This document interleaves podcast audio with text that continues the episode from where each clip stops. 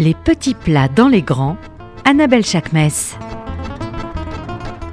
Bonjour à toutes et à tous, vous êtes sur RCJ 94.8 et vous écoutez Les petits plats dans les grands.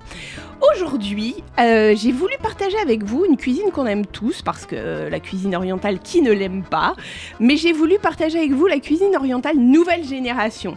C'est-à-dire la réappropriation de recettes qu'on connaît tous, mais qui sont, euh, pour le coup, upgradées level super haut. Et on va en parler aujourd'hui avec Youssef Gasly, le chef du restaurant Dune à Paris. Bonjour à tous. Ça va? Super, et toi? Super. On va en parler avec Solal Sava, le fondateur de la Sabicherie. Sabicherie. Sabicherie. En français, normalement. et on va en parler avec la seule et l'unique euh, Laurence Zetoun, qui fait la meilleure huile d'olive de la Terre. Bonjour, bonjour à tous, merci. Vous êtes la fondatrice de Parcelle 26. Mon mari. Cofondatrice. Ok. Alors, Youssef Gasly, j'ai déjeuné dans votre restaurant il y a très très peu de temps vous euh, maîtrisez la cuisine tunisienne comme peu de gens la maîtrisent. C'est-à-dire que, en fait, vous reprenez la cuisine tunisienne avec des marqueurs forts qu'on connaît tous. Par exemple, j'ai mangé un plat tunisien. C'est quoi comment, comment on qualifie le plat tunisien chez vous? C'est quoi? C'est le plat le plus, euh, le plus healthy pour moi. C'est vraiment, il n'y a, rien de plus simple et plus naturel. C'est, on n'invente rien, hein. c'est un plat de composition. Donc c'est, il y a de la méchouilla, il y a des légumes vapeur, il y a de, la salade tunisienne, du coup concombre tomate, il y a un œuf, de la rissa, de l'huile d'olive, des pickles. Du thon. tout. Et du thon, oui, bien sûr, du thon. Donc c'est comment dire anti-inflammatoire la harissa, c'est anti-inflammatoire. c'est un antidépresseur même. C'est vrai. moi, moi j'ai envie de dire que c'est le plat vraiment qui, euh, qui met en avant les produits parce que il n'y a, pas, a pas une vraie transformation. Du coup, si on a de bons légumes, une bonne huile d'olive, une bonne harissa, des, du, bon thon, voilà, on fait du bon qu'avec du bon. Non, non, mais c'est juste. Mais ça veut dire aussi que on, s'est dit euh, en, préparant cette émission que tout n'est pas euh, et c'est ça qui est intéressant aussi c'est-à-dire qu'on peut pas mondialiser la cuisine tunisienne c'est-à-dire que par exemple des briques qu'on va manger sur la plage à la goulette, on on mm. pourra jamais manger les mêmes à Paris. Exactement. Et on on pourra pas la revisiter, cette brique. C'est compliqué, ouais. C'est beaucoup plus difficile. C'est beaucoup plus difficile. Mais après, moi, ce que je dis, la cuisine tunisienne, finalement, c'est une cuisine de maman, quoi. C'est une cuisine de maman. Oui, mais c'est ça qu'on aime aussi. Il n'y a pas de gastronomie tunisienne, il n'y a pas de restaurant tunisien référence. Du coup, vraiment, la cuisine tunisienne, c'est une cuisine qui vient du cœur, c'est une cuisine de partage, c'est une cuisine familiale. Il y a des secrets qui passent de mère en fille.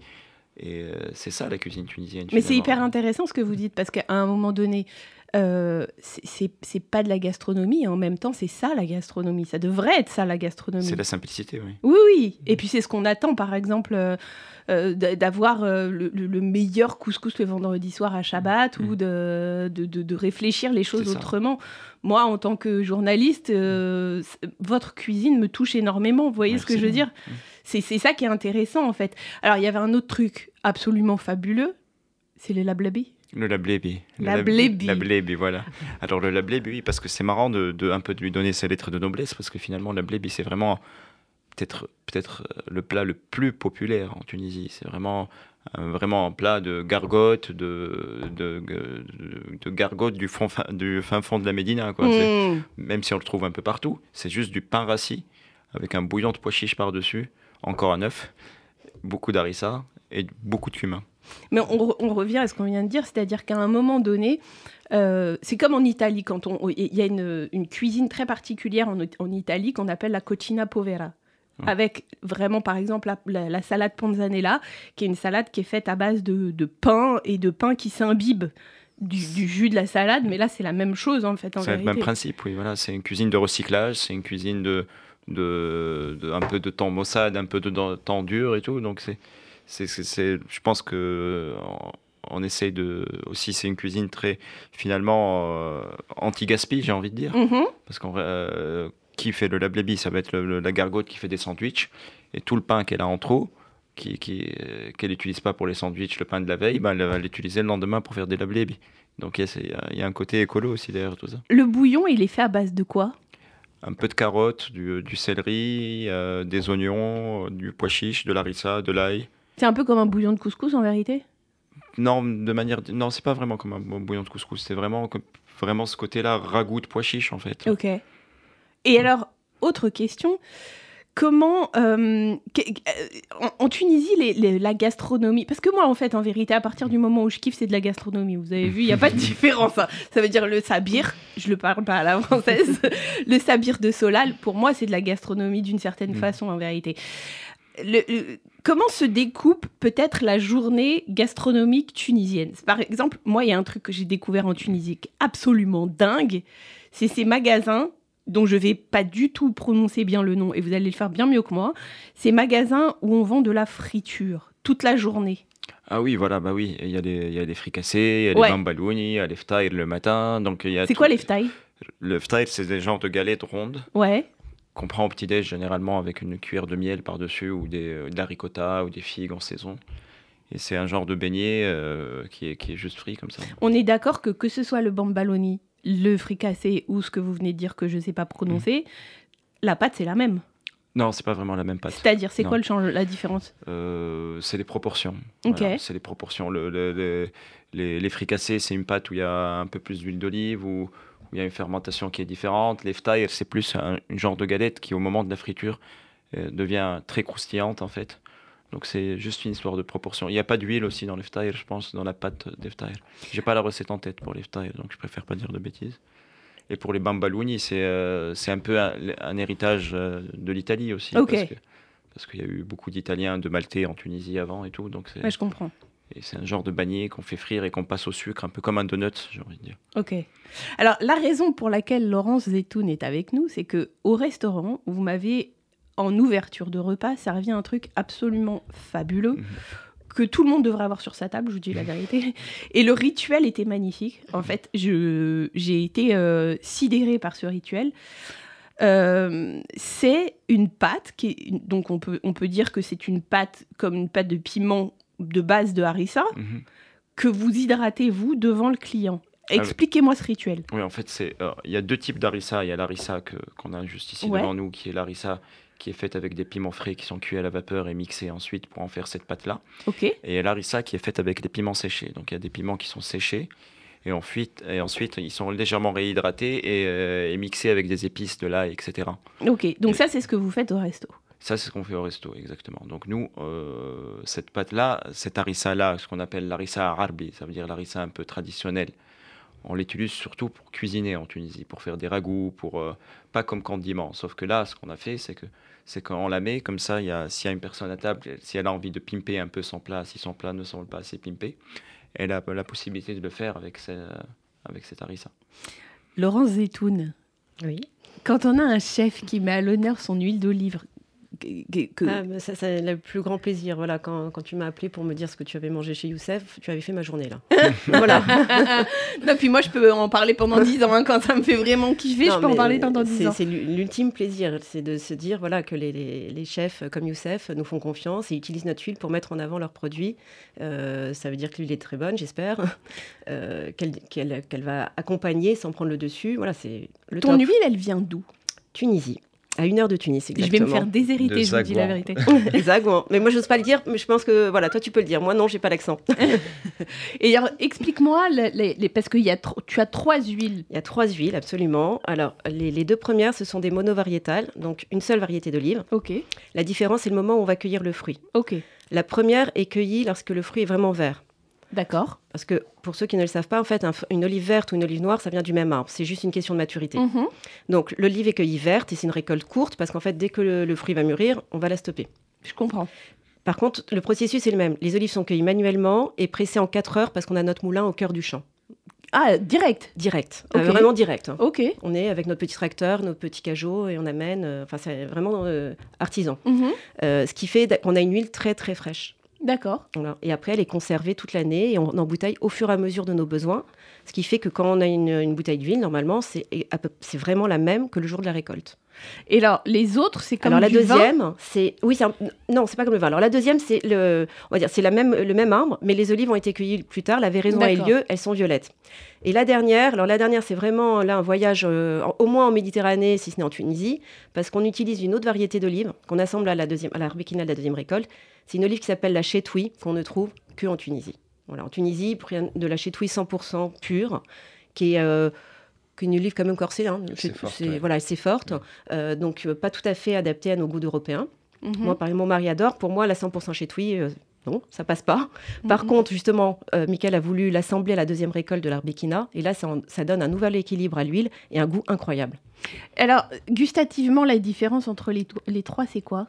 Alors, gustativement, je dirais que c'est quand même beaucoup par rapport au goût de chacun. Euh, parce qu'on a fait faire justement des tests avec différents chefs en leur donnant les mêmes, euh, Ouais. les mêmes consignes pour voir ce qu'ils utilisaient, le même poisson, le même, le même, la même viande, comment ils allaient choisir leur huile. Et en fait, on s'est rendu compte, même si normalement il y a des accords gustatifs, certaines vont plus avec le poisson cru, avec les légumes ou autres, c'est que chaque chef va faire en fonction de son goût. Donc en fait, les trois sont très équilibrés et ça dépend de ce qu'on veut obtenir comme résultat à la fin. D'accord. Mais ça veut dire que il y, a, euh, y en a une dont les- le goût est plus prononcé. Alors, la, la, blend est clairement euh, différente. C'est-à-dire que quelqu'un qui va goûter la blend peut être surpris parce que c'est vraiment un goût différent dans l'huile d'olive. La première, pour ceux qui connaissent les huiles d'olive vertes, ils s'y retrouvent. Et ceux qui ne connaissent pas, parce que c'est pas encore très connu, euh, bah, c'est une découverte. Et en général, c'est vraiment une claque gustative. Et la deuxième est, on va dire, un peu plus euh, consensuelle. Parce que plus, plus classique, je dirais, même si euh, mon mari me taperait sur les doigts quand je dis ça, mais c'est pas grave. C'est vrai, elle est, euh, voilà, c'est l'équilibre entre les trois. C'est-à-dire que Je comprends. quand on offre une bouteille qu'on ne sait pas la- quel est le goût de la personne, je conseille la deuxième. On peut pas se tromper. Je comprends. Mais après, on a des fans de chaque, euh, de chaque huile. Parce que quand j'ai goûté la harissa de Youssef, euh, l'huile, elle était. alors c'est très particulier parce qu'on pourrait se dire une pâte de piment, ça va défoncer le goût et ça va être très compliqué. Mais c'était dingue, quoi. L'huile, elle était là, mais. Oui, après, l'huile l'huile d'olive en elle-même, c'est un exhausteur de goût aussi. Du coup, euh, du coup euh, ça se marie euh, avec beaucoup de choses. hein, l'huile ça se marie avec beaucoup de choses. Et ça, justement, ce que j'aime bien avec Parcelle 26, c'est que c'est pas, du moins celle que j'ai choisie, celle de gauche, c'est pas une huile qui va prendre le, le, le, le- le- le dessus complètement. Donc c'est la plus verte que vous avez C'est la plus verte. ouais. Ouais. Ok. Ça donne de la fraîcheur, ça donne du Et ça, ça, peps, ça accompagne. et ça accompagne. Et ça a quand même ce gras-là, ce- cette rondeur de l'huile d'olive qui est, qui est là, qui est présente. Ah, Parce euh, que celle de droite, par exemple, elle va être très, euh, un peu, La limite poivrée, un Mm. peu piquante. Ça va gratter la gorge. Donc, c'est des goûts qui sont un peu différents. Moi, je préfère celle de gauche, en tout cas, même si celle de droite est excellente aussi. Alors, pour parler nouvelle cuisine euh, orientale, parce que c'est de ça dont on parle aujourd'hui, j'ai voulu aussi vous présenter le livre de Ella Aflalo qui vient de sortir. On l'a avec nous au téléphone. Ella, bonjour, merci d'être avec nous ce matin sur RCJ. Bonjour, c'est un plaisir, je suis très contente d'être avec vous. Ah bah nous aussi. J'ai euh, dévoré votre livre que j'ai trouvé déjà esthétiquement sublime. Euh, c'est un livre qui est très personnel, non? C'est un livre très très personnel, déjà parce qu'il porte le, le prénom de ma grand-mère, ma grand-mère Sol. C'est un livre personnel aussi parce que dedans, il y a énormément de recettes qui sont, qui sont tirées de, de recettes euh, familiales. Lesquels Et par exemple? Et ben c'est surtout moi dans mon dans ma famille, c'est surtout les femmes qui sont qui sont au fourneau et c'est euh, et par exemple un exemple là qui me vient en tête, il y a une recette à l'intérieur de mousse de foie de volaille qui appartient à la la sœur de mon grand-père, ma ma tante ma tante Suzanne que j'adore. Je l'ai vue celle-là. Et, euh, voilà, donc c'est pas mal de recettes familiales, des recettes aussi travaillées parce que j'ai un parcours euh, en cuisine un peu plus classique qui m'ont qui m'a aussi permis voilà de d'affiner certaines recettes. Et puis enfin surtout moi chez moi les recettes ça te ça se donne aussi un peu en poignée, en poignée de de curcuma, une cuillère d'huile d'olive, c'est jamais vraiment précis. Et en fait ce que j'ai voulu faire dans ce livre c'est euh, rendre ces recettes en fait que j'ai toujours fait toute ma vie de manière hyper approximative mais de manière plus organisée et accessible à tous. Voilà un petit peu l'histoire de l'histoire de Sol. Alors, je sais que ma mère m'écoute parce qu'elle m'écoute tous les vendredis, donc je vais pas pouvoir dire autre chose que son foie haché est le meilleur du monde, mais le vôtre a l'air quand même très très bon. ça, moi, on peut on peut rien dire. hein. Ça, euh, je dirais rien là-dessus. C'est sûr que les, recettes de nos mamans et de nos grand-mères, c'est toujours les meilleures. Mais c'est le sentiment que j'ai eu en lisant votre livre, en fait. On a vraiment l'impression de, de rentrer dans, pas dans votre intimité culinaire un peu, mais quand même. Et j'ai trouvé ça très touchant. Euh, vous, vous avez aussi, euh, et c'est en ça que je trouve que votre cuisine est une, peut faire partie d'une nouvelle cuisine orientale, vous avez revisité complètement, comme c'est un peu à la mode en ce moment, la challah, c'est-à-dire en faisant des sandwichs. Alors, la question que j'aimerais vous poser aujourd'hui, vendredi, c'est quoi votre truc pour ne vraiment pas louper une challah? Ben, je pense que pour pas louper une challah, il faut faire déjà attention au pesé. Ouais. Euh, là, pour le coup, j'ai pas donné en poignée de main ou en creux de main. J'ai vraiment donné des grammages dans cette recette. c'est une recette qui, c'est une recette qui vient de ma tante Nathalie, qui est, qui est une grande cuisinière, et c'est une recette que j'ai toujours adorée, et qu'on se passe vraiment de cuisine en cuisine dans la famille. Donc, euh, et pour pas la louper, je pense qu'il faut respecter les temps de pause. Je pense que c'est important de faire lever la pâte tranquillement. Et puis voilà, après cuisiner, je pense, avec un peu d'amour, un peu de cœur, et puis ça fait du bon pain, quoi. Ouais, c'est génial. Bah écoutez, merci d'avoir été avec nous ce matin sur RCJ. Et là, je rappelle le, nom de votre livre, Sol, cuisine levantine, mais on peut dire cuisine un peu orientale quand même, je trouve. Oui, oui, oui. En tout cas, une cuisine, une cuisine, une cuisine solaire et une cuisine, voilà, qui qui fera, euh, qui, porte beaucoup d'amour. en tout cas, il est, il est, magnifique. Félicitations. Il est sorti aux éditions First. Merci Ella d'avoir été avec nous ce matin sur RCJ. Avec grand plaisir. Merci beaucoup et Shabbat Shalom. Shabbat Shalom. Alors, Solal on va parler sabir. Moi, je ne sais pas euh, dire sabiche, euh, ça me ça m'angoisse. Tous les clients disent sabiche, du coup même moi je commence à dire sabiche. Non, faut pas, faut pas, pas du tout, pas du tout. Tu es garant d'un, tu vois, d'un savoir-faire. Alors, explique-nous ce qu'est le sabir. Alors le sabir. Alors pour le coup, le sabir, c'est pas la nouvelle cuisine euh, orientale, c'est plutôt de l'ancienne, puisque c'est ce que les Irakiens mangeaient, les Juifs irakiens mangeaient dans les années, bah, dans les années 40 et même avant.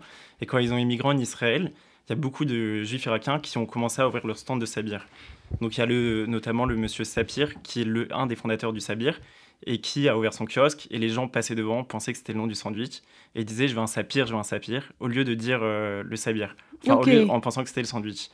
Alors le sabir, c'est un sandwich pain pita. Moi, je dis souvent que c'est le cousin du falafel parce que euh, voilà, ça ressemble dans certaines sauces. On retrouve le hummus, la trina, mais ça se différencie parce qu'il y a de l'aubergine frite, il y a la pomme de terre vapeur. Dans certains sabirs, il y a l'œuf dur, ça c'est dans tous les sabirs, et il y a la salade tomate concombre, oignon mariné, où il y en a qui mettent du chou. Et en fait, le sabir, s'il y a une autre version qui dit que ça vient de l'arabe sabar, donc le matin, et en fait, c'est ce que les juifs irakiens mangeaient le samedi. ah, c'est ça, ok. C'est ça, ouais. Comme tu sais, ils peuvent pas cuisiner le samedi. Donc, toutes les préparations de la veille, l'aubergine, les pommes de terre, l'œuf, et eh ben, ils mettaient dans du pain et mangeaient ça le samedi matin. Alors, dans le sabir, il y a un marqueur très important qui pour moi doit être là. Euh, c'est obligé, sinon c'est pas un sabir. C'est genre on a fait style. On est d'accord que, enfin, il y en a pas un, il y en a deux qui doivent pas déroger à la règle. C'est la sauce hamba. Ouais. C'est quoi la sauce hamba? C'est typique irakien. La sauce hamba, c'est la mangue fermentée avec du curry. Fermentée comment? Fermentée, alors c'est une bonne question parce que nous, c'est pas nous qui la faisons, mais on a un artisan qui l'a produit. C'est fermenté avec du vinaigre, il me semble, et mm. c'est cuit c'est assez long comme process pour faire la sauce samba. C'est assez compliqué. Et, euh, et en épices, il rajoute du curry. Notre sauce samba, elle est assez forte en curry et elle est assez acide. Et alors, ça, c'est un marqueur important, mais il y a un deuxième marqueur important. Et chez toi, c'est le cas. Comment se passe la cuisson de l'œuf? Parce qu'il y a de l'œuf. De... Ouais, ah, l'œuf, c'est super important. Alors l'œuf, euh, on essaye de, se rapprocher, bah, vous le verrez puisque j'ai ramené plein de petits sabirs, de l'œuf marron, vous savez qu'on retrouve à la table du Shabbat aussi. Ouais. Donc moi, l'œuf marron, je l'ai goûté la première fois dans la dafina d'une très bonne copine de ma mère. Et euh, il était bien marron, il a une saveur de dingue. Enfin, c'est pas de l'œuf euh, dur traditionnel. Nous, on a une, petite recette secrète pour le faire. Bien sûr, il faut le cuire super longtemps, au moins 4 heures pour que l'œuf devienne marron. Il faut mettre des épices dans le bain de cuisson et on rajoute d'autres choses encore pour donner du goût à l'œuf. D'accord. Mais ça veut dire que tu, peux faire ça, par exemple, le vendredi soir, si tu es giteur, euh, imaginons couscous. On peut, on peut prendre ça comme cuisson des œufs? Euh, Je pense que tu peux prendre cette cuisson des œufs. Nous, on le fait pas parce que c'est avec de la viande et on veut rester sur un truc végétarien. Mais tu peux prendre l'œuf euh, du couscous ou de la dafina et l'utiliser. D'accord. Alors, tu nous as amené d'autres choses, explique-nous. Ouais, je vous ai ramené une petite entrée. Alors, ce qu'on essaye de faire de plus en plus à sa bicherie, c'est de, de, faire zéro gaspillage en, en cuisine. Ça veut dire qu'avant, on jetait la pub de tomate, on l'utilisait pas. Et en fait, on s'est dit, c'est super bon, c'est super frais. Euh, bon, là, c'est bientôt la fin de la saison des tomates, mais on s'est dit, on va le réutiliser. Et on va faire comme des petits gazpachos de pub de tomate avec de l'ail. Par-dessus on, par on met des petits croutons de pain et euh, persil et menthe. Alors, les croutons de pain, on est d'accord que ce sont des croutons de, de, pita. De pita et ça change toute l'histoire. Hein. C'est la pita qu'on fait frire en fait. Alors explique-nous comment vous faites parce que ça, ça veut dire que toutes les ménagères peuvent le faire, même avec les, restes de chalotte. Ouais, avec les restes de chalotte, je pense, j'ai jamais essayé, je pense que ça doit marcher. Peut-être que ça s'effrite un peu plus. Mhm. Bah, nous, on prend la pita, vous savez, la pita, on la coupe, on enlève le haut, la tête de la pita pour la, remplir. Cette partie-là, on la coupe en petits morceaux et on la fait frire. On la balance dans le, bain de friture, de friture à 180 degrés. Et, euh, et, après, on rajoute ça sur la pulpe de tomate, donc on a un petit contraste entre froid et chaud, et entre liquide et croquant, et c'est super bon. Ok. Mais ça veut dire qu'on peut le mettre sur des soupes chaudes aussi, du coup? Ah, carrément. Bon. Ah, carrément, tu peux l'utiliser à toutes les sauces. Et, ça se conserve? La, le crouton de pita, Ouais. je pense quelques jours maximum, pas plus. Genre combien? Bah, trois jours, nous, on est, enfin, on n'est jamais allé plus loin que ça, mais je pense que trois jours maximum. Nous, on les fait à la minute, les, euh, la friture. Donc il n'y a pas besoin euh, particulièrement de. Non, après, on n'utilise pas la pita qui, est, euh, qui est rassis, on utilise vraiment la pita qui est fraîche, euh, qu'on fait frire directement, et ça marche aussi. Alors pour revenir à- aux fritures, Youssef Gasly, vous m'avez fait une promesse. C'est que il y aurait bientôt des fricassés. Ah, des fricassés, oui. Non, deux promesses vous m'avez fait. Vous m'avez fait mlouria et fricassé. Mlouria et fricassé. Ouais. Mlouria pour le midi, pour Mhm. le lunch, ouais. et les fricassés, oui. On va penser à faire, à sortir aussi des sentiers battus et faire. Je pensais faire trois fricassés différents avec un le classique et deux autres fricassés. On va pas spoiler. hein. Et deux autres fricassés avec d'autres parfums. Enfin, avec d'autres On ingrédients. peut à l'intérieur. faire, on peut faire euh, officiellement une collab. Genre je fais On peut- avec vous un fricassé. on peut, je peux vous engager comme testeuse de, de recettes. Mais, mais, mais tout de suite, ça veut dire euh, je signe tout de suite, tout de suite, vraiment. Laurence Zetoun, vous, vous travaillez avec d'autres chefs que Youssef, j'imagine. Oui. Quel est le, le sentiment qu'on a quand on voit son produit sublimé comme ça par des gens Que- Quelle est la recette qui vous a le plus euh, surprise? Alors, le plus surprise, c'était il y a quelques années. Enfin, je, vraiment, le tout début, on n'avait pas encore commercialisé. C'était un dessert, parce Mhm. que c'était assez nouveau. Euh, un dessert au chocolat blanc. Ah génial. Et sous quelle forme C'était comment? C'était, euh, voilà, c'est- en fait, il y avait une mousse avec un, un biscuit au-dessous, encore une autre mousse et, euh, et un chocolat chaud par-dessus. Et on sentait vraiment le chocolat et le, le goût de l'huile. C'était incroyable. Voilà, donc ça, c'est celle qui m'a le plus surprise. Après, euh, franchement, à chaque fois que je mange et que j'ai l'huile, c'est euh, un vrai bonheur. Ouais, Enfin, J'imagine. c'est un vrai bonheur de, de voir que notre travail euh, est, euh, est reconnu. Voilà. Mais ça veut dire que du coup, on peut le mettre. Enfin, enfin, faut pas qu'on se bride. Ah non, mais de toute façon, l'huile d'olive, euh, vous, vous pouvez l'utiliser dans tout. Enfin, voilà, moi- c'est pas trop la saison, mais on peut faire salade de frais d'huile d'olive avec un. Ah, mais en petit- hiver, moi, je fais les salades d'agrumes à l'huile d'olive. Et D'accord. c'est excellent. Voilà, juste une salade d'agrumes, euh, pamplemousse, euh, orange, clémentine, un filet d'huile d'olive, et c'est extraordinaire. Fleur de sel un peu ou pas du tout? Non, je le mets pas, mais on peut. Il y a des gâteaux que je fais. Parfois, je, voilà, quand j'avais un gâteau euh, pour un salon, je voulais, j'aime bien faire goûter un petit peu des choses Ouais, un peu ouais, différentes. J'avais juste trop cuit un gâteau, un, un- un cake au rhum raisin. Je l'ai arrosé d'huile d'olive. J'avais pris la dernière, la blend pour le coup. Les gens ont été euh, bluffés. Bon bah du coup, je arrive à quelle heure ce soir euh, Mais pour- euh, 20 heures Écoutez, merci à tous d'avoir été avec nous ce matin. Youssef. Gasly, rappelez-nous l'adresse de votre restaurant d'une. Dune au 35 rue des Jeuneurs, dans le en plein sentier, dans le deuxième arrondissement. Ah, vous êtes, êtes un peu de chez nous quand même, Ouais, un Youssef. peu, hein, un, un peu vite un fait, peu. mais un peu. euh, Enfin, moi, je suis ashkénaze et je- je- je- j'ai j'ai- enfin, j'ai un truc pour la cuisine tunisienne. Donc, Ouais. on- voilà, on, on partage. On partage. On partage. C'est ça la cuisine, de toute façon. Ouais, c'est ça. Solal, l'adresse, Nous, on est au 33 rue du Faubourg Saint-Antoine, euh, juste à côté de la place de la Bastille. génial. La sabicherie. La Laurence, vos produits, on peut les retrouver où? Ben Alors, dans différents magasins. Après, ça dépend des quartiers. Mais sinon, sur Internet, parcelle26.com. Génial. Et ben, je vous souhaite à tous une bonne fin de semaine. À la semaine prochaine. Shabbat shalom. Merci, Shabbat shalom. Shabbat shalom.